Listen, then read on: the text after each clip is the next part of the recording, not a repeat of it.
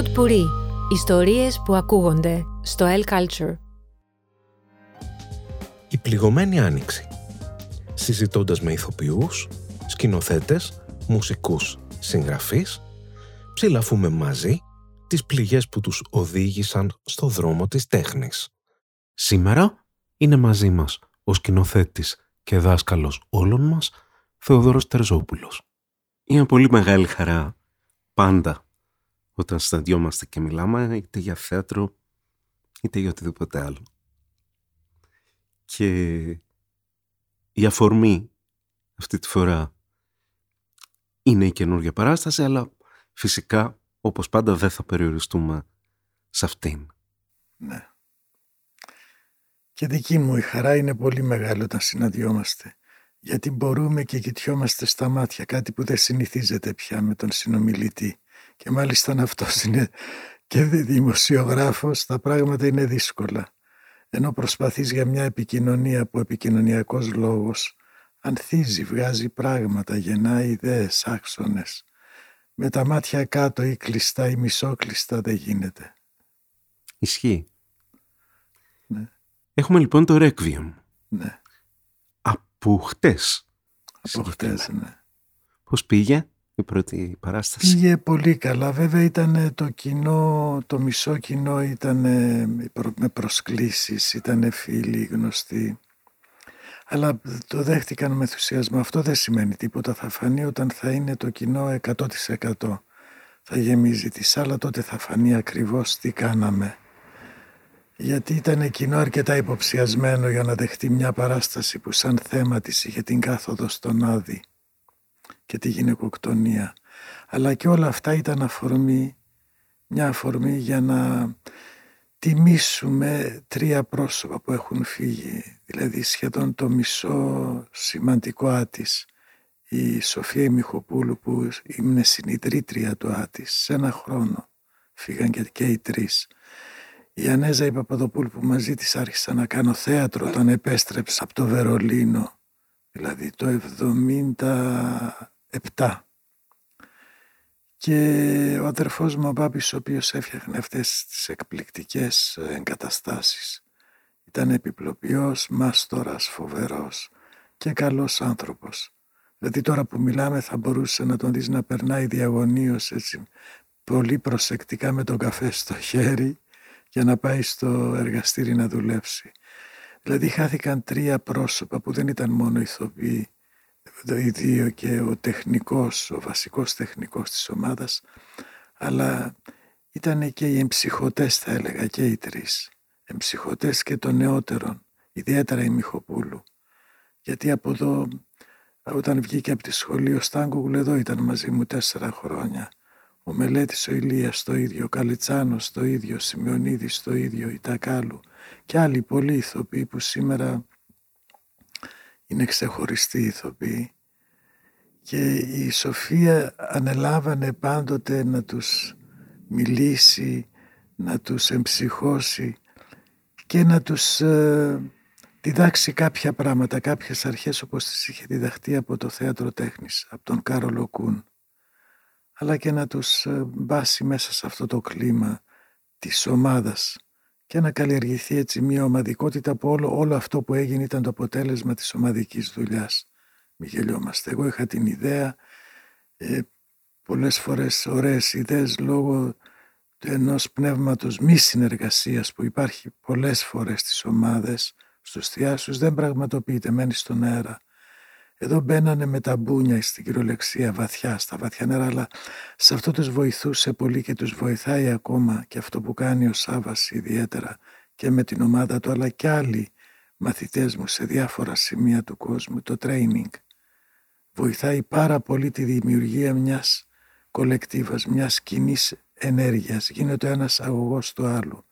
Και δηλαδή το, τη δουλειά, το αποτέλεσμα είναι, το, είναι η μορφή, είναι το αποτέλεσμα μιας πολυαγωγικής ενέργειας θα έλεγα, μιας πολυαγωγίας. Όταν κατακτηθεί αυτή τότε ο ένας είναι, μπορεί να, να είναι το πρόσωπο του άλλου, ο ένας να φέρει την αίσθηση του άλλου με άμεσα και γρήγορα τα ανακλαστικά. Ανοίγουμε με αυτή την πρώτη σας τοποθέτηση μέχρι και δέκα θέματα. Κάθε λέξη που άκουσα μου ανοίγει και κάτι.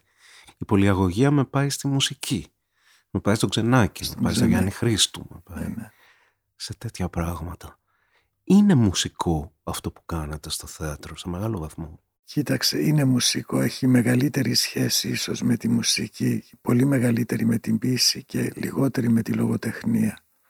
Όταν λέω πολυαγωγία, όταν κανείς πραγματικά δουλεύοντας πάνω με ένα συγκεκριμένο σύστημα, πώς που βρίσκει τις ηχογόνες και τις ενεργειογόνες πηγές στο σώμα, αυτόματα δουλεύοντας σιγά σιγά, είναι μια σειρά ασκήσεων βέβαια, πολλών ασκήσεων, δημιουργεί έναν ενεργειακό κύκλο. Κάποια στιγμή ένας άλλος δίπλα του δημιουργεί το δικό του ενεργειακό κύκλο. Κάποιος άλλος παραδίπλα το δικό του ενεργειακό κύκλο και έτσι δημιουργείται ένας κύκλος ο οποίος σιγά σιγά μπορεί να, να ανελιχθεί και να γίνει ένας μη άτρακτος, ένας τρόβιλος.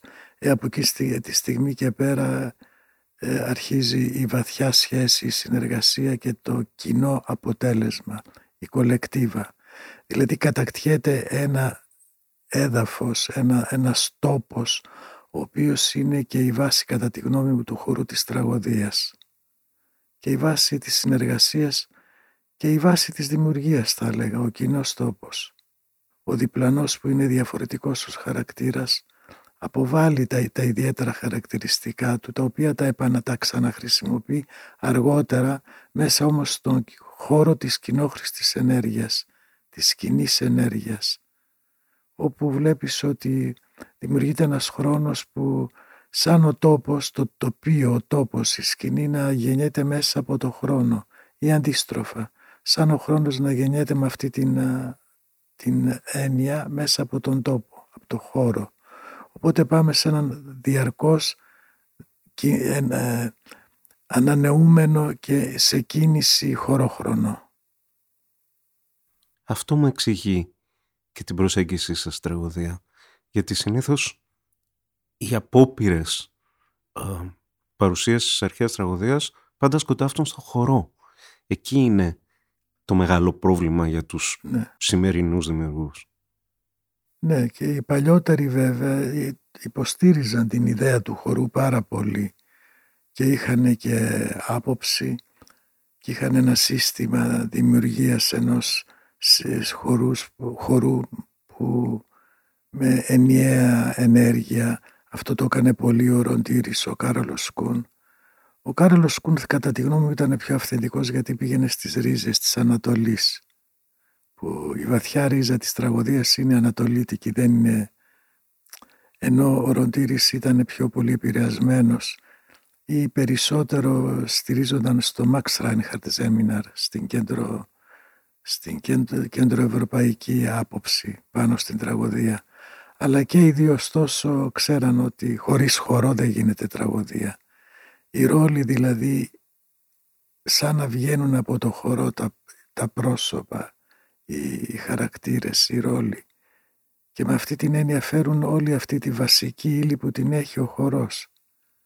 Αλλιώς είναι, θα έλεγα, αποκομμένη, έστω και ξεκάρφωτη πολλές φορές, ως χαρακτήρες σεξπυρικού δράματος ή ακόμα και αστικού δράματος, αν αποκοπούν από τις βασικές ύλες της αρχαίας τραγωδίας, που έχουν πολλά στοιχεία μέσα, πάρα πολλά. Στη δική σας περίπτωση, ως πορεία τουλάχιστον, κάπου συναντιούνται και τα δύο. Γιατί θέλω να μιλήσουμε για την καταγωγή σας από το μακρύ Γελοπιερίας, αλλά κατόπιν βρεθήκατε στη Γερμανία, στο Berliner Ensemble. Είναι σαν να πήρατε λίγο τη γεύση και από τους δύο κόσμους. Ναι, από το χωριό μου πήρα την Ανατολή. Είμαι, η καταγωγή μου είναι ποντιακή. Δηλαδή οι παππούδες μου είχαν μεταφέρει κάτι δρόμενα από, την, από τον πόντο, ο τρόπος που κάθονταν, ο τρόπος που μιλούσαν, που τραγουδούσαν. Και η γιαγιά μου ήταν μια φοβερή μονοδός. Τραγουδούσε χωρίς συνοδεία μουσικής, απίστευτες μελωδίες για, τον, για την απώλεια, για τον πόντο που χάθηκε, για τις ξεχασμένες για τις χαμένες πατρίδες και τα λοιπά, αλλά και άλλα πιο τραγούδια χαράς, γάμου, γέννησης, θανάτου. Ε, και αυτό με βοήθησε να καταλάβω πιο πολύ ο ήχος, ο ήχος αλλά και η σωματικότητα αυτών των ανθρώπων που πρόβαλαν πάντα τα γωνιώδη ή κάθονταν σταυροπόδι. Ο κλαδόν μάλλον, ο κλαδόν στο κάτω. Τρώγανε δηλαδή κάτω και το τραπέζι, εγώ το γνώρισα γύρω στα 12 χρόνια το τραπέζι και την καρέκλα. Καθόμασταν γύρω γύρω από ένα σοφρά, από ένα τραπέζι χαμηλό. Δηλαδή όλος αυτός ο ανατολίτικος τρόπος ζωής, όλα, όλα αυτά τα ακούσματα από την βαθιά ανατολίτικη παράδοση με επηρέασαν πάρα πολύ. Είναι πράγματα που τα κουβαλώ, γι' αυτό αν θυμάσαι κάποιες φορές όταν παίζαμε την Ιωκάστη ή ακόμα ρίχνω και ένα ποντιακό τραγούδι Βέβαια. που έσπαγα τα πιάτα στο κείμενο του Κοντραφούρη. Τι ωραία και... παράσταση. Ναι. Και βέβαια ήταν και μία σκέψη πολύ ενδιαφέρουσα. Το σπάσιμο των πιάτων σήμερα το έχουμε συνδέσει με τα μπουζούκια, με το σκυλάδικο. Που, κάτι που το αγαπούσε ο Κοντραφούρης βέβαια. Πάρα πολύ. Σε, ένα, σε μία διάσταση ήταν αυτή, ήταν η αγάπη του Κοντραφούρη στα τσιφτετέλια και τα ζεϊμπέκικα. Από την άλλη το σπάσιμο του πιάτου είναι και μία πράξη πένθους. Ναι, περισσότερο πένθους στην ποντιακή παράδοση. Γι' αυτό τραγουδούσε και το Κάιν και το Τσάμπασιν, ένα ποντιακό θρήνο για την, το Τσάμπασιν ήταν στα κωτίωρα τα αρχαία, στην ε, ε, Ορντού, γιατί η καταγωγή από τον πατέρα μου είναι Ορντουλούς, από τα κωτίωρα που γεννήθηκε ο Στράβων, ο γεωγράφος. Λοιπόν, αυτή είναι το ανατολικό σκέλος, η βασική μου επίδραση θα έλεγα η οποία έπαιξε έναν πολύ γονιμοποιό ρόλο, δηλαδή πάντα κάνω αναφορές στην καταγωγή. Και ξαφνικά βρέθηκα ως πόντιος στο Βερολίνο, στον Berliner Ensemble, κουβαλώντας και ένα χάος μεσογειακό, ξέρεις, ένα το ταπεραμέντο το μεσογειακό που όλα τα κάνουμε, όλα τα ξέρουμε, όλα μας είναι εύκολα. Και έπρεπε σαφώς να, να μάθω ένα σύστημα εργασίας και μπήκα στην, στην ε, διαδικασία και στην Ακαδημία, αλλά πιο πολύ το πρακτικό κομμάτι στον Berliner Ensemble, να δω πώς στείλουν μια παράσταση. Γιατί πήγα για σκηνοθεσία, πήγα, δεν πήγα για να σπουδάσω ηθοποιός. Λοιπόν, και ήταν, ήταν εξαιρετική αντίδρασή μου, γιατί είχα αντιρρήσεις. Έπεσα βέβαια, ήμουνα σε μια περίοδο όχι ιδιαίτερα καλή για τον Berliner Ensemble. Ήταν σε κρίση. Ήταν η δεκαετία του 70, δηλαδή εγώ πήγα τέλος του 72. Υπήρχε μόνον ως σημείο αναφοράς ο Μάνφρετ Βέκβερτ που είχε σκηνοθετήσει τον Κοριολανό. Αλλά ε, άρχισα να έχω διαφωνίες και τη σημείωση. Να έχω μάλιστα ένα τετράδιο που διαφωνούσα. Μα έλεγα αυτό είναι νατουραλισμός γιατί πρέπει να είναι. Ήξερα, είχα μια άλλη ιδέα για τον Μπρέχτ, περισσότερο από το Μάρκαρη, από, τις, από τα έργα που μετέφρασε, αλλά και από κάποια κείμενά του και κείμενα άλλων. Και γνώρισα τον ε, Χάινερ Μίλλερ, όπου εκεί πραγματικά κατάλαβα κάποια πράγματα. Διαφωνούσε και αυτό σε πολλά. Αυτός ο διδακτισμός δεν αντέχονταν πλέον στον Berliner Ensemble και τον Berliner Ensemble εκείνη την εποχή προσπαθούσε να μειώσει τον διδακτισμό. Δηλαδή να μπει και σε άλλα πεδία ε, έρευνας και ερμηνείας.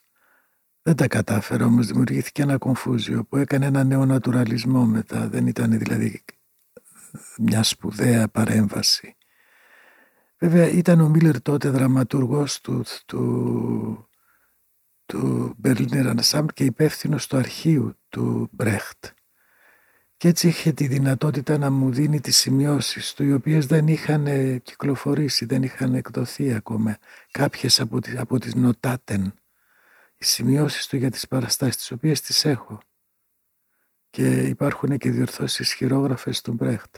Βέβαια αντίγραφα είναι αλλά είναι ένα υλικό εξαιρετικό το οποίο ακόμα και τώρα δεν έχει εκδοθεί.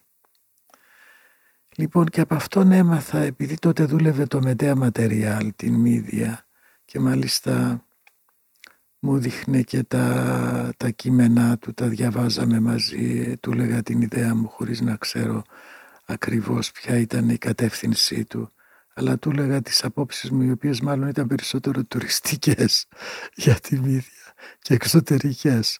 Αλλά του άρεσε έτσι να του λέω κάποια πράγματα, είχε και μία νοσταλγία, δεν είχε έρθει ποτέ στην Ελλάδα. Πρώτο ήρθε στο, στην πρώτη συνάντηση των Δελφόπων που τον κάλεσα εγώ, τότε ήρθε στην Ελλάδα. Λοιπόν και μέσα από εκεί έμαθα, κατάλαβα τη διαφορά του κλασικού από τον κλασικισμό, τον κέντρο ευρωπαϊκό. Και κατάλαβα ότι εδώ αυτό που παρουσιάζεται και στην Επίδαυρο και οι ερμηνείες δεν έχουν σχέση με την κλασική Ελλάδα σε πολλά επίπεδα και την τραγωδία σε πολλά επίπεδα με βοήθησε και με επηρέασε. Δηλαδή είναι, έγινε ο μέντοράς μου για περίπου μια τετραετία και με επηρέασε πάρα πολύ και στη ζωή, στη σκέψη και πώς να βλέπω την, την πατρίδα μου την ίδια. Τότε έπαιζε και μεγάλο ρόλο μες στην απόσταση σε μια, στην κυριολεξία εγκλωβισμένος σε μια χώρα με ένα σύστημα σκληρό και εδώ από την άλλη μεριά είχαμε χούντα. Με την απόφαση ότι δεν θα επιστρέψω ποτέ. Αυτό το πράγμα πραγματικά με, μου άνοιξε κάποιους ορίζοντες και άρχισα να βλέπω κάποια άλλα ζητήματα της τραγωδίας. Δηλαδή είχα πολλές αντιρρήσεις. Μέσα από αυτές τις αντιρρήσεις ενός ρεαλισμού, ο οποίος ήταν και ο κυρίαρχος τρόπος ερμηνείας της τραγωδίας και νατουραλισμού και το πομπόδης γερμανοφερμένος εξπρεσιονισμός. Άρχισα σιγά σιγά να προσπαθώ να καταλάβω το οντολογικό κομμάτι. Εκεί ξέρεις με ποιον συναντήθηκε η σκέψη του Μίλερ με τον χειμωνά, το Γιώργο. Όταν γνώρισα το Γιώργο το χειμωνά κατάλαβα τη συγγένεια και έβλεπα και τα γραπτά τους που είχαν ως προς την οντολογία, ως προς το βάθος, ως προς το πάθος, σε πολλά, επίθεση, σε πολλά επίπεδα είχαν μια σχέση απίστευτη. Τέλος, με βοήθησε πάρα πολύ ο Μίλλερ. Και έτσι κατάφερα να δαμάσω και το αναρχοηλικό που είχα μέσα μου, το μεσογειακό δηλαδή ταπεραμέντο, το οποίο είναι ό,τι χειρότερο. και γιατί ακόμα και σήμερα λένε το θεωρούν ως προνόμιο. Έχει ταπεραμέντο αυτός ο ηθοποιός ή ο σκηνοματή. Το ταπεραμέντο είναι ένα άναρχο υλικό το οποίο αν δεν το δομήσεις είναι, γίνεται σκουπίδι και εσύ σκουπίδι μαζί. Δηλαδή μπορεί να σε καταστρέψει. Άσε στη ζωή είναι ό,τι χειρότερο. Έμαθα την, ε, από την πρακτική μέθοδο μέσα από αυτή την παλαιά πλέον κατά τη γνώμη μου κριτική στάση μέσα από το Verfremdungseffekt, το εφέ της απόστασης, της αποστασιοποίησης, μέσα από το παραξένισμα, μέσα από τη χειρονομιακή ερμηνεία, την gestuelle, το gestus και το gestic, την μικρή κίνηση. Έμαθα πολλά πράγματα τα οποία προσπάθησα να τα εφαρμόσω τα ανακαλούσα πάντα στη μνήμη μου όταν ε, πρώτο έκανα τις βάκχες αλλά έχοντας υπόψη μου πάντα τον ε, Μίλλερ, ο οποίος μου πει, για πρώτη φορά άκουσα που μου είπε ότι «Μα τι είναι η τραγωδία, είναι η χειραφέτηση των αρχαίων ελληνικών μύθων. Εσύ πρέπει να πας στο βάθος, να πας πριν την τραγωδία, να πας στους μύθους, για να βρεις μετά σιγά σιγά να φτιάξεις το δικό σου κόσμο. Γιατί και οι ερμηνείες και οι οποίες είναι βλέπεις σχηματοποιημένες, οι μεταφράσεις, οι μεταφράσεις δεν βοηθάνε. Γι' αυτό δούλευα τις βάκχες και στο αρχαίο ελληνικό, δηλαδή ο Άκης ο Σακελαρίου έπαιζε, έκανε πρόβα και στο αρχαίο ελληνικό και στον ελληνικό προσπαθώντας να βρούμε το ρυθμό. Και πραγματικά ήταν αποτελεσματική αυτή η δουλειά, η παράλληλη που γινότανε.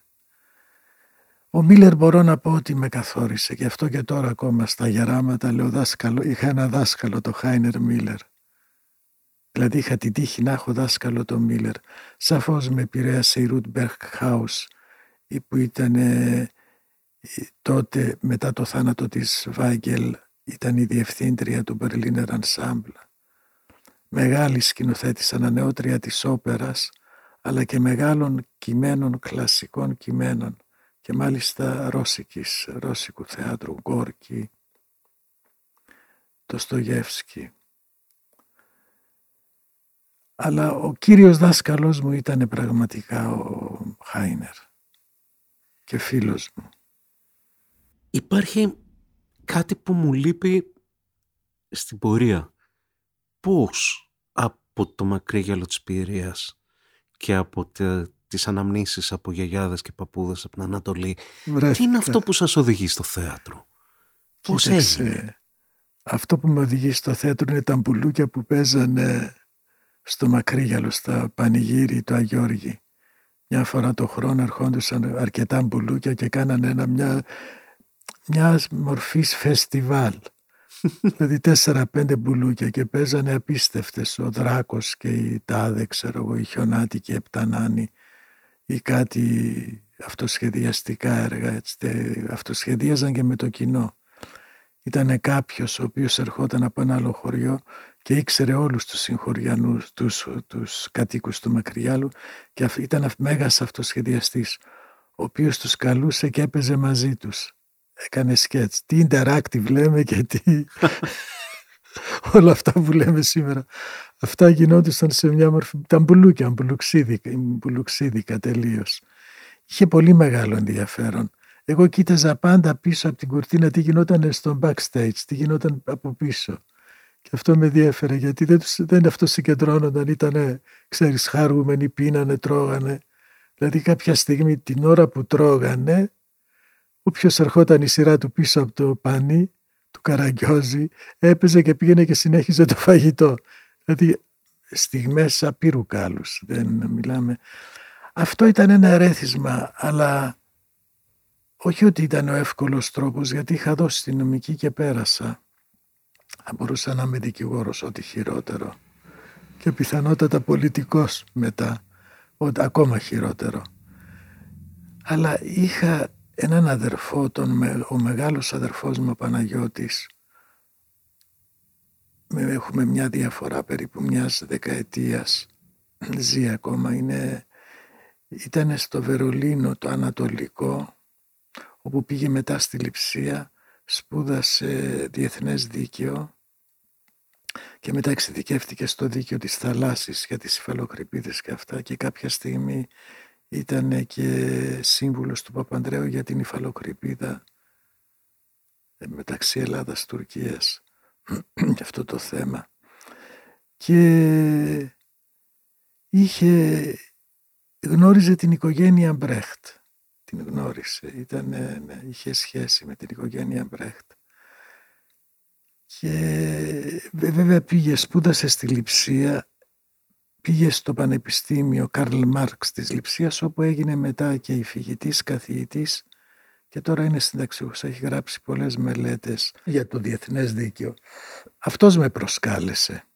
Είχα δηλαδή ένα μέσον πολύ μεγάλο τον ίδιο τον αδερφό μου. Είχε τη δυνατότητα να με καλέσει. Ήταν πολύ κλειστή τότε η Ανατολική Γερμανία. Ο μόνος που πέρασε ήταν ο Χρήστος ο Μπίστης.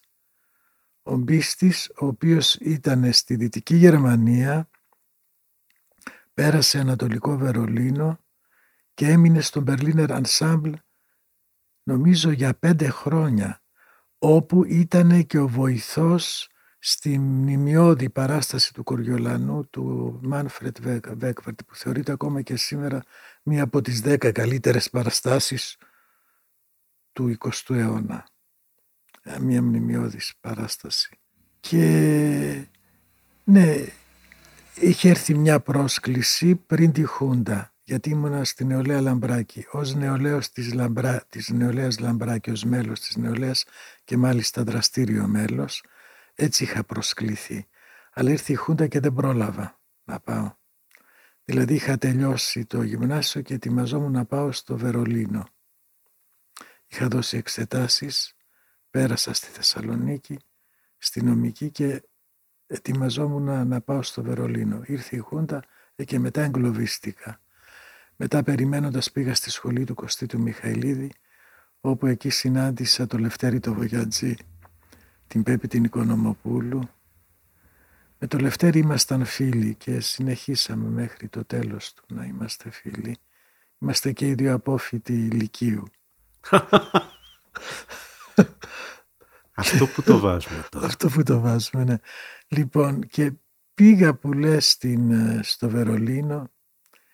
Ήταν εξαιρετική εμπειρία. Ε, είδα μια παράσταση, είδα τον Κοριολάνο η πρώτη παράσταση που είδα και τρελάθηκα. Λέω αυτό θέλω να κάνω, τίποτα άλλο.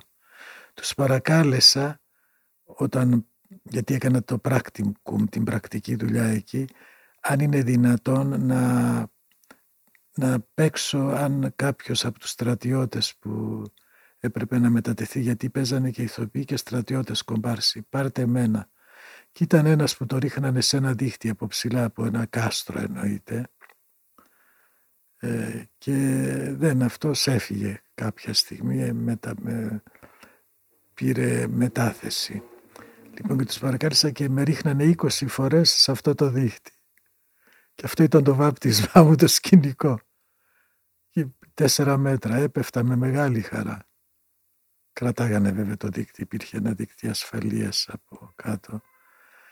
Λοιπόν, οι εμπειρίες ήταν συγκλονιστικές γιατί τον πρώτο άνθρωπο που γνώρισα στο, στο μπαρ, στο, στην καντίνα μάλλον που την ε, διακόσμησε η ίδια η Έλενα Βάγγελ είχα συναντήσει τον Χάινερ Μίλλερ. Είχα πάει το βράδυ εκεί και κάποιος έπινε στη γωνία μπύρα. Τον και κοιταχτήκαμε, λέει από πού είσαι. Είχα μάθει τη γερμανικά, ήμουν αρκετά έτοιμος με τη γλώσσα. Λέω από, το, από την Ελλάδα. Α, λέει, γράφω τώρα ένα έργο. Άκου τώρα. Διορθώνω μάλλον. Το είχε γράψει λίγο νωρίτερα και το ξαναέγραψε. Τρεις φορές το ξαναέγραψε. Δηλαδή αυτό που κυκλοφορεί ως ε, η εκδοχή που παίζεται είναι η τελευταία, είναι η τρίτη του, το τρίτο γράψιμο. Λοιπόν, και... Για ποιο έργο μιλάμε; Με νέα ματεριάλ. Πω, πω. Α, και λέει, κοίτα να δεις που αυτή την περίοδο ασχολούμαι με τη δική σας την τραγωδία. Και είπαμε διάφορα πράγματα, τέλος πάντων. Με κάλεσε σπίτι του την επόμενη μέρα. Πήγαμε μαζί, όπου με περίμενε η, Τσο, η Τσολάκοβα. Τσολάκοβα ήταν η, η δεύτερη γυναίκα του, Βουλγάρα. Τσίνκα, Κλίνκα ή κάπως έτσι Τσολάκοβα. Ναι, Ίνκα. Ίνκα, Ίνκα Τσολάκοβα. Αλλά τι έκανε για να με, για να με εκπλαγώ, ξέρεις. Είχε μαγειρέψει ίδια σουβλάκια και με περίμενε και ένα τραγούδι. Το «Αχ Μαρία, Αχ Μαρία, μόνος μου στην πυραρία». Δεν το πιστεύω. Ναι, με το Μητσιά. Έπαθα, έπαθα, δηλαδή γελάσαμε πάρα πολύ γιατί τον είδα που έμεινε, έπαινε, έπινε μόνος του μπύρα και του λέω υπάρχει και ένα τραγούδι του λέω. Αλλά το είχανε. Άκουγε ελληνική μουσική δηλαδή. Αυτά τα... Ε, μετά γίναμε πολύ καλοί φίλοι, πολύ καλοί και ήταν στο αρχείο τότε και δούλευε περισσότερο ως θεατρολόγος στο, με τον Μπένο Μπεσόν στο Volksbühne, στη Volksbühne και μου έδωσε όλα τα νοτάταν που τα έχω στο αρχείο απέναντι. Μιλάμε καμιά πενινταριά. Πενινταριά τεύχη. Και τα περισσότερα είναι χειρόγραφα. Ένα θησαυρό. Το είπα μια μέρα στον Πετσόπουλο και λέει «Αχ, λέει, αυτά να τα δω, να τα δω, να τα... να κάνουμε κάτι με αυτά». Λοιπόν, όταν πήγα εκεί την πρώτη μέρα την, ε, μάλλον την, την επόμενη μέρα γιατί έφτασα μεσημέρι συναντήθηκα με τον αδερφό μου μετά από χρόνια στον, στη Φρίντιριχ Στράσε και πήγα πολύ νωρίς. Είχα έτσι μια αγωνία δεν μπορούσα να κοιμηθώ. Πήγα πολύ νωρίς στο ανσάμπλ και ήταν μια γυναικούλα εκεί ντυμένη έτσι πολύ φτωχικά. Και λέω μάλλον έρχομαι με την καθαρίστρια μαζί. Λοιπόν, εν πάση περιπτώσει, πέρασε πρώτη η καθαρίστρια, μετά εγώ πάω στην καντίνα, ήταν κλειστή, περίμενα απ' έξω και λέει ήρθε κάποιος ε, βοηθός, κάποιος από τη γραμματεία και μου λέει σας στέλνει διευθύντρια. Ακόμα δεν ήταν η Berghaus, δηλαδή ήταν ήδη πολύ γυρασμένη η Βάγγελ και ετοιμοθάνατη. Και ήταν η καθαρίστρια. η περίφημη Έλενα Βάγγελ, αυτό το, το φαινόμενο του Ευρωπαϊκού Θεάτρου, η γυναίκα του Μπρέχτ. Τέλος πάντων ήταν μια περίοδος εξαιρετική αλλά ήταν πολύ δύσκολη γιατί έπρεπε να με παρακολουθεί ένας στη στάζη. Δηλαδή όταν είδα τη ζωή των άλλων μου ήταν πολύ γνώριμες σε όλες αυτές τις σκηνές γιατί και εγώ επισκέφθηκα τη στάζη πέντε φορές. Τη μία φορά γιατί ήρθε κάποιος ε, συγγενής μου από το Δυτικό Βερολίνο και μου έφερε πράγματα.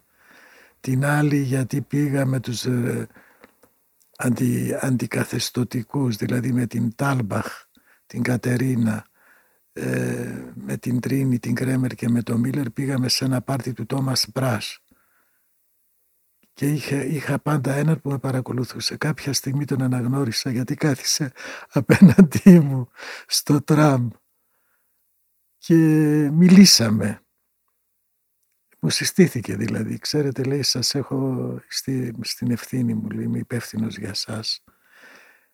Και λέει θα πάτε μάθαμε να δείτε τον αδερφό σας την επόμενη εβδομάδα. Λέω ναι θα πάμε μαζί του είπα. Και μου είπε ναι. και πήγαμε μαζί στον αδερφό μου όπου στην κυριολεξία ήταν έξω από το σπίτι του. Δηλαδή είχα μια διανυκτέρευση και ναι, του νοικιάσανε εκεί, ήταν σε ένα ξενοδοχείο, αλλά με παρακολουθούσε από πίσω, τέλος πάντων. Έζησα μια περίοδο πολύ, πολύ ιδιαίτερη, αλλά πολύ γόνιμη, πολύ, πολύ, δηλαδή τότε έχουμε πραγματικά το έργο του, την εμφάνιση του Λάγκχοφ και του Κάργε το, που κάνουν θαύματα στη Volksbühne, στο Deutsches αλλά και στο Ensemble. Έχουμε μια πολύ μεγάλη αναγέννηση θα έλεγα του Ευρωπαϊκού Θεάτρου με κέντρο το Berliner Ensemble, το Ανατολικό Βερολίνο αλλά και, και το κινηματογράφο. Και μια μέρα είδα το Fassbinder που είχε έρθει στο ανσάμπλο, κάποια άλλη τη Σοφία Λόρεν, δηλαδή επισκέπτονταν, είχαν διεθνές κοινό και μάλιστα ένα πολύ έτσι γνωστούς διάσημους ηθοποιούς από το Χόλιγουτ, οι οποίοι ερχόντουσαν εκεί για να διδαχτούν από τον Σάλ, από τον Βολφ Κάιζερ, από ηθοποιούς μοναδικούς, επικούς ηθοποιούς. Και όταν επιστρέψατε, ένα από τα πρώτα πράγματα που κάνατε ήτανε Μπρέχτ. Το ψωμάδικο. Σωστά. Ναι, ναι, ναι, το ψωμάδικο. Με το θεατρικό εργαστήρι. Όταν επέστρεψα, με περίμενε στο αεροδρόμιο Κωστής Μοσκόφ. Με περίμενε το Κουκουέ. Εκπρόσωπος του Κουκουέ. Και με πάνε κατευθείαν στη Θεσσαλονίκη να ενταχθώ στο θεατρικό εργαστήρι της Θεσσαλονίκης που ήταν τότε είχε, είχε μια πορεία εξαιρετική αυτό το θέατρο ήταν μια ομάδα που έδρασε την περίοδο της Χούντας. Ήταν εξαιρετική ηθοποιοί. Ο Γακίδης, η Μακίσογλου, ο Παπαδημητρίου. Ηθοποιοί που τους χρησιμοποίησα κι εγώ μετά. Αλλά ήταν τόσο έντονες οι διαφορές ανάμεσά τους και μαζί μου γιατί εκείνη την περίοδο πήρα μαζί μου και την Ανέζα Παπαδοπούλου στο εργαστήρι, τον Χρήστο Στέριολου και κάποιον ακόμα γιατί τους ήθελα στην, στο ψωμάδικο που είχα αποφασίσει να ανεβάζω. Λοιπόν, εν μεταξύ δεν είχαμε λεφτά, δηλαδή δυσκολευόμασταν να, να επιβιώσουμε. Ένα θέατρο ρημαγμένο στην κυριολεξία, χωρίς προβολής, χωρίς τίποτα. Κάναμε πολλές χειρονακτικές δουλειές για να επιβιώσουμε. Μας τάιζε η, η μητέρα της Ανέζας και έλεγε «Μα όλο με μπρέκι, αυτός ο μπρέκι τι είναι» και όλο με μπρέκι ασχολείστε, με τον μπρέχτ δηλαδή. Και, λοιπόν, και πραγματικά ήταν μια περίοδος πολύ ενδιαφέρουσα, πολύ δύσκολη και πολύ διχαστικά όλα, δηλαδή γιατί είχε, ήταν το κουκουέ εσωτερικού και το κουκουέ εξωτερικού που το λέγανε, το, το είχαν, ήταν δύο κομμάτια. Εμείς ήμασταν εννοείται η Ανέζα, εγώ, ο Στέριογλου και κάποια ακόμα από το κουκουέ εξωτερικού και οι υπόλοιποι του κουκουέ εσωτερικού και μαλλιοτραβιόμασταν. Κάποια στιγμή κρατούσαμε μάλιστα στις συνεδριάσεις που κάναμε κάτι σαν γιάφκα, αλλά με, να διακινείται ξέρεις η αντιπαλότητα, το μίσος. Κρατούσαμε πρακτικά, τα οποία κάπου τα έχω. Αυτά τα διάβαζα πέρσι και είχα ξεραθεί από τα γέλια. λοιπόν, ο Χρήστος ο ήταν ο πρακτικογράφος. Τέλος πάντων, διαλυθήκαμε γιατί ήταν με ποιον θα πάει ο Χρήστος για να μπορέσει να διατηρηθεί η ομάδα. Δηλαδή αν επικρατούσε το κουκουέξ ή το κουκουές και πήγε με το κουκουές στο τέλος, το ΚΚ εσωτερικού και έτσι φύγαμε εμείς και φτιάξαμε μια άλλη ομάδα στο Αχίλιον, ένα κινηματοθέατρο στην, στον Άγιο Δημήτρη επάνω και κάναμε το μικρό μαχαγόνι όπου κάναμε αρπαχτές από εδώ και από εκεί. Δηλαδή μας έστελνε το κουκουές σε, σε συνεργασία με την κομματική οργάνωση της, ε, ξέρω εγώ, του Δοξάτου με την, ε, της Μακρινίτσας. Πηγαίναμε και το διαφήμιζαν ως είχαμε πάει θυμάμαι στη Μακρινίτσα και για να παίξουμε το μικρό μαχαγόνι του Μπρέχτ. Μετά το, γιατί το ψωμάδικο ήταν παραγωγή της πρώτης ομάδας. Η δεύτερη εβδομάδα της πρώτης ομάδας. Η δεύτερη ομάδα είχε κάνει το μαχαγόνι και το διαφήμιζαν το, η μικρή μας αγκώνα, το εγγόνι δηλαδή, γιατί δεν καταλαβαίναν τι είναι το μαχαγόνι, ο αγροτικός σύλλογος της Μακρινίτσας, του Μιχάλη Μπρέκη. Δηλαδή μιλάμε... Πλήρης παρα... παρανόηση. Πλήρης ρεαλισμός αγροτικός. Λοιπόν, ε, και μετά διαλυθήκαμε. Έμεινα για μια περίοδο στο ΚΟΚΕ, μετά τους αποχαιρέτησα γιατί δεν υπήρχε κανένα. Ήταν στην κομματική οργάνωση ο Μοσκόφ, ο Τάσος ο Ψαράς, η Νίκη Τριανταφυλλίδη, ο Λευτέρης ο Χαρονίτης. Σπουδαίοι άνθρωποι και κα, καλοί καλλιτέχνες και διανοούμενοι, αλλά δεν βρίσκαμε άκρη. Δεν έχω προλάβει φυσικά να δω το ψωμάδικο, αν και κάπου έχω το πρόγραμμα της παράστασης. Ας το καλό. Ναι. Πρόλαβα όμως, δεν θα πω σε τι ηλικία, δεν, δεν, δεν μετράνε αυτά και δεν ήμουν και σε ηλικία που να μπορούσα πραγματικά να το καταλάβω, αλλά είδα τη Γέρμα. Α, η Γέρμα. Την είδες στην, ε, στην Αθήνα. Στο Ηρώδιο. Ναι. Ναι. Ναι, αυτή ήταν μια μεγάλη παράσταση για την οποία χτυπήθηκαν ελέητα από τους κριτικούς και ιδιαίτερα από τον σχορεμένο τον Λιγνάδη. Έναν εξαιρετικό λόγιο και κριτικό, αλλά με χτύπησε άσχημα. Δηλαδή είπε να απαγορευτεί η παράσταση αυτή, πρέπει να απαγορευτεί γιατί είναι έξω από το κλίμα του Λόρκα. Και ποιο ήταν το κλίμα του Ακριβώς. Λόρκα; Ακριβώς. Συνάντησα βέβαια όταν έκανα τις βάκχες μετά από μια πενταετία περίπου και τις παίξαμε στην Μέριδα, εκεί που έπαιξε, εκεί που παρουσίασε ο ίδιος ο Λόρκα τρία χρόνια νομίζω πριν από τη δολοφονία του με τη Μαργαρίτα Ξυργού. Παρουσίασε τη Γέρμα και ήταν παρόν σε όλες τις πρόβες ο Ραφαέλ Αλμπέρτι ο ποιητής φίλος του Λόρκα, του Μπουνιουέλ, αυτή ήταν αυτή η τετράδα και του Νταλή. Και το, είδε τις βάκχες και του είπα, ξέρετε, είχα κάνει παλιά τη γέρμα και είχα αυτά τα προβλήματα. Λέει, θα σου θυμίσω κάτι. Ο, όταν το σκηνοθετούσες στο ίδιο θέατρο που εσύ τώρα παίζεις την, ε, τις βάχες, έλεγε ο, επαναλάμβανε συνέχεια «Μα αυτό που πρέπει να υπερισχύσει είναι ο χορός, είναι η ομάδα των γυναικών». Και σκεφτείτε την αρχαία τραγωδία και ας το δούμε σαν αρχαία ελληνική τραγωδία. Και έλεγε στην Ξηρκού ότι είσαι ένα τραγικό πρόσωπο και έχεις το μέγεθος ενός τραγικού προσώπου της αρχαίας ελληνικής τραγωδίας. Και έτσι μου έκανε εντύπωση αυτό το πράγμα γιατί αυτά, αυτό ήθελα και εγώ να δω πώς θα μπω στην τραγωδία μέσα από τη γέρμα. Γιατί είχα έναν, είχα έναν πολύ δουλεμένο χορό, πάρα πολύ. Συνήθως τον χορό στη γέρμα τον εξαφανίζουν.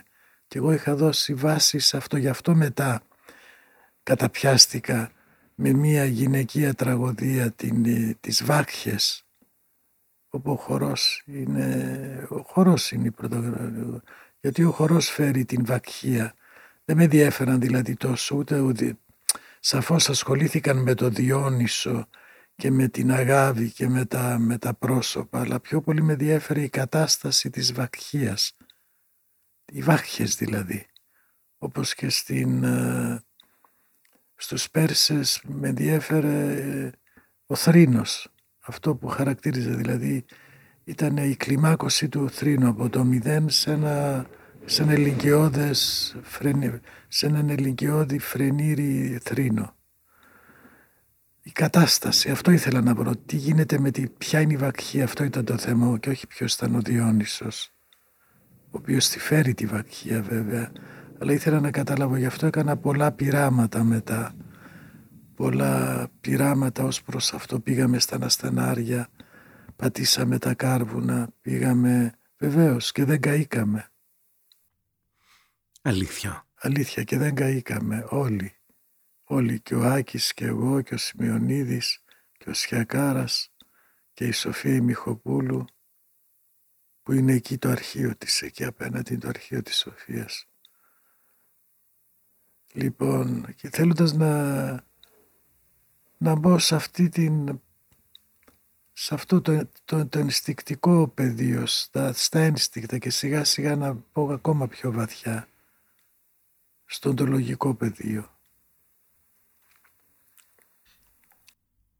Έχουμε πει πολλές φορές ανακδοτολογικά τον τρόπο που δημιουργήθηκε η ομάδα. Ε, μία πτώση από τέσσερα μέτρα ήταν το βάπτισμά σας στο θέατρο και μία κουτρουβάλα ήταν η, η ιδρυτική πράξη του Άτης. Η κουτρουβάλα, ναι. Η κουτρουβάλα που έγινε τον ε, Αύγουστο μετά το τέλος του, της πρώτης διεθνούς συνάντησης αρχαίου δράματος που ήταν το 85 που πρώτο ήρθε ο Γουίλσον στην Ελλάδα, τους πρώτους κάλεσα, ο Μίλλερ και όλοι αυτοί σπουδαίοι ο Σουτζούκι. Σκέφτηκα να κάνω μία ακρόαση.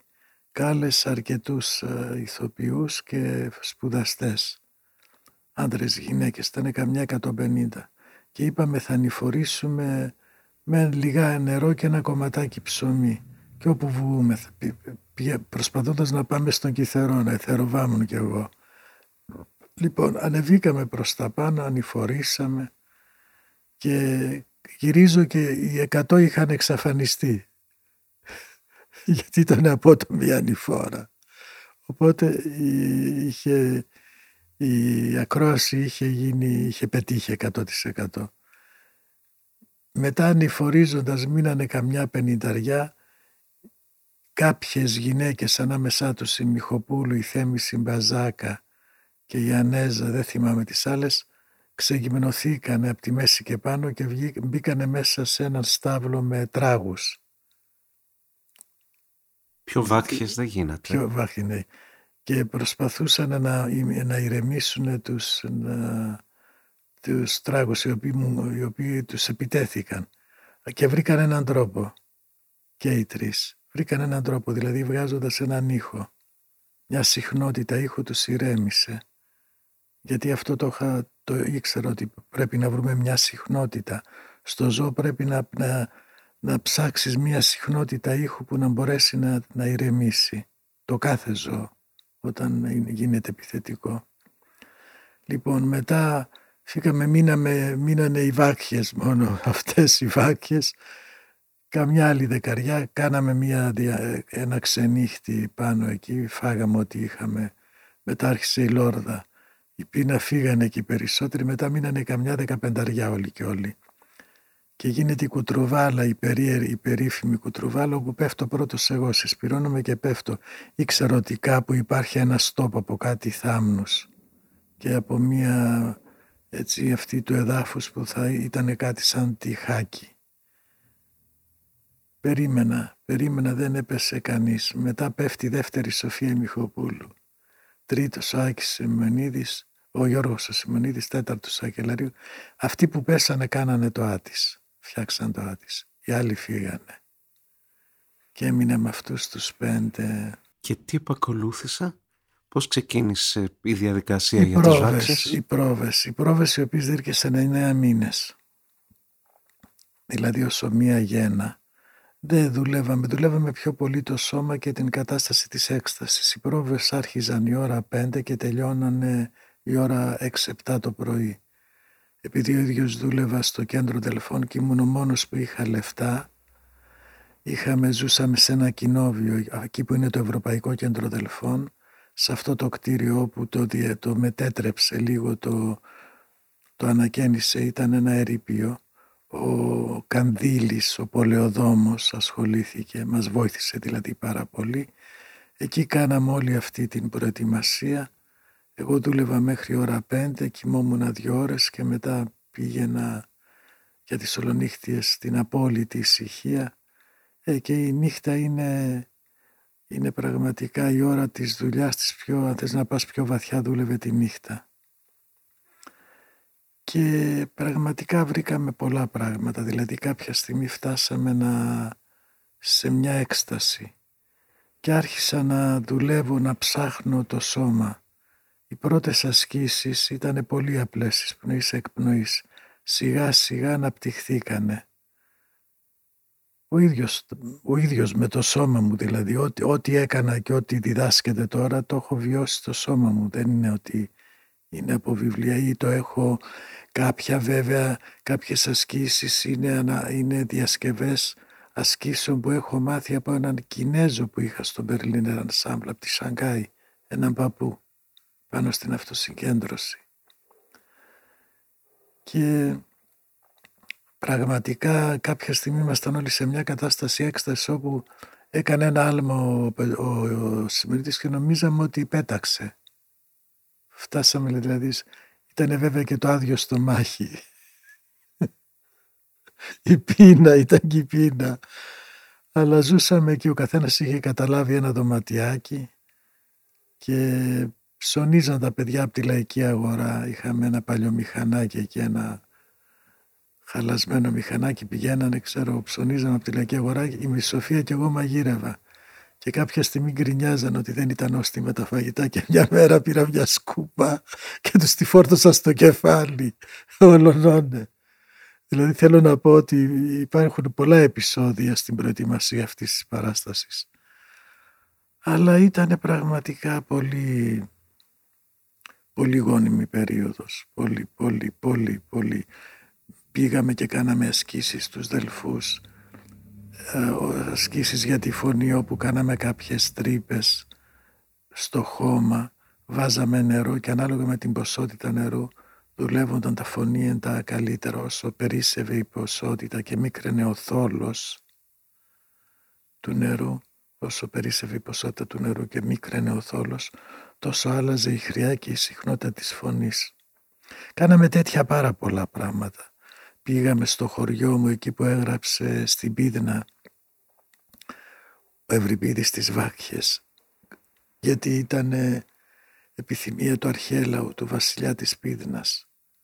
Η σύγραφη των Βακχών. Οι Βάκχες κατοικούσαν εννοείται στα Πιέρια, Πιερία Μούσιος Έδρα, εκεί σάγεμε δεν λένε εκεί να με πας, στην Πιερία την έδρα των Μουσών και πήγαμε κατά χείμωνο, πρέπει να ήταν έχει καλό, ε, Χριστούγεννα ή δύο-τρεις μέρες πριν τα Χριστούγεννα του 85 και πέσαμε στη θάλασσα, κολυμπήσαμε.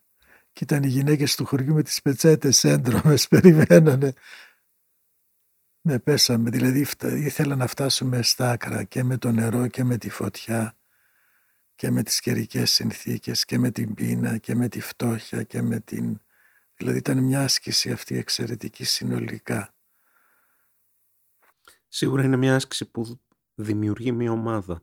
Δένει τους ανθρώπους μεταξύ τους. Ε, βέβαια, βέβαια. Γιατί είναι κοινό το πρόβλημα. Κοινό το πρόβλημα και κοινό το ερώτημα και κοινή και η απάντηση. Ήταν, είχε δημιουργηθεί ένα συλλογικό. Γι' αυτό αυτά τα παιδιά από τότε παραμένουν φίλοι και τώρα. Παρέμειναν φίλοι. Ε, και μετά κάναμε την πρώτη παράσταση στην... είχα τη δυνατότητα να δουν την παράσταση στους Δελφούς. Πολλοί ξένοι που, είχα καλέσει τότε και διάφορους στο φεστιβάλ managers και διευθυντές θεάτρων festivals. Ήταν ο Χωσέ Μολέων ο διευθυντής του φεστιβάλ της Μέριδας και την κάλεσε στη Μέριδα εκτός προγράμματος γιατί το πρόγραμμα είχε κλείσει και δεν φεύγαν όλη τη νύχτα οι θεατές. Είχε, είχε γίνει μια φιέστα απίστευτη. Τόσο πολύ ε, τους έπιασε αυτή η παράσταση που είχε και στοιχεία ταυρομαχίας. Την ένταση δηλαδή και Λοιπόν, και βγαίνει την επόμενη μέρα η Έλπα με μισό πρωτοσέλιδο. Ο Γκοντζάλες ποιος ήταν ο Πρωθυπουργός; Και μισό ένα πολιτιστικό γεγονός συγκλώνησε τη Μέριδα για τις βάχιες. Και ανοίγουν φεστιβ... ξαφνικά όλα τα θερινά φεστιβάλ. 12 φεστιβάλ ανοίγουν και βάζουν μια έθετη σελίδα. Και ήρθαμε, πήγαμε Ιαπωνία, επιστρέψαμε και μας περίμενε ο προμότερ εκεί, ήταν μια, μια κυρία. Και νοικιάσαμε μια φουργονέτα, ένα μίνι μπας και γυρίζαμε επί ένα μήνα όλη την Ισπανία. Και καταλήξαμε στην Πορτογαλία η οποία έγινε έτσι αυθόρμητα δηλαδή το Ελγκρέκ του, της, της, της, Βαρκελόνης, σε, σε όλα τα μεγάλα φεστιβάλ. Εκεί συνάντησα τον Καντόρα, ας πούμε, με το Βιολεπόλε στο Βολαλοίτ, τον Βίλσον, στείναμε εμείς και ξέστηνε ο Βίλσον το Deafman Glance, αυτό που είχα φέρει στους Δελφούς μετά.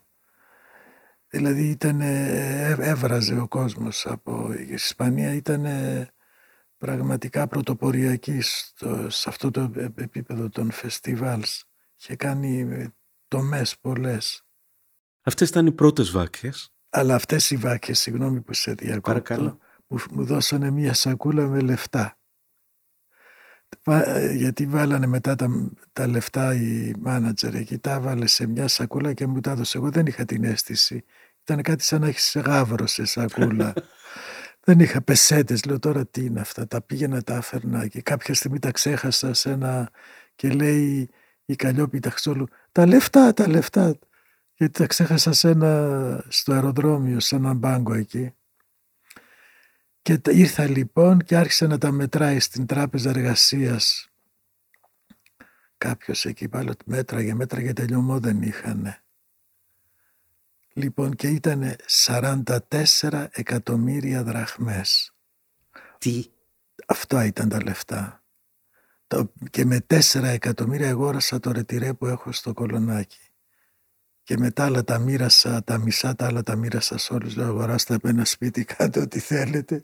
Και τα υπόλοιπα τα βάλαμε στην μπάνκα και ήταν μαζί με, μια άλλη, με άλλες περιοδίες που γίνανε πήρα αυτό, το απέναντι, το κατάλαβες. Έτσι κάπως. Δηλαδή είναι, έγινε επιτυχία ροκ. Σαν να ήταν συγκρότημα ροκ, ξέρεις. Ήταν, ήταν πολύ ακρι... Ήταν καλή μάνατζερ και ακριβοπληρωθήκαμε. Ήταν και άλλα τα λεφτά παλιά. Τώρα είναι στην φτώχεια όλα.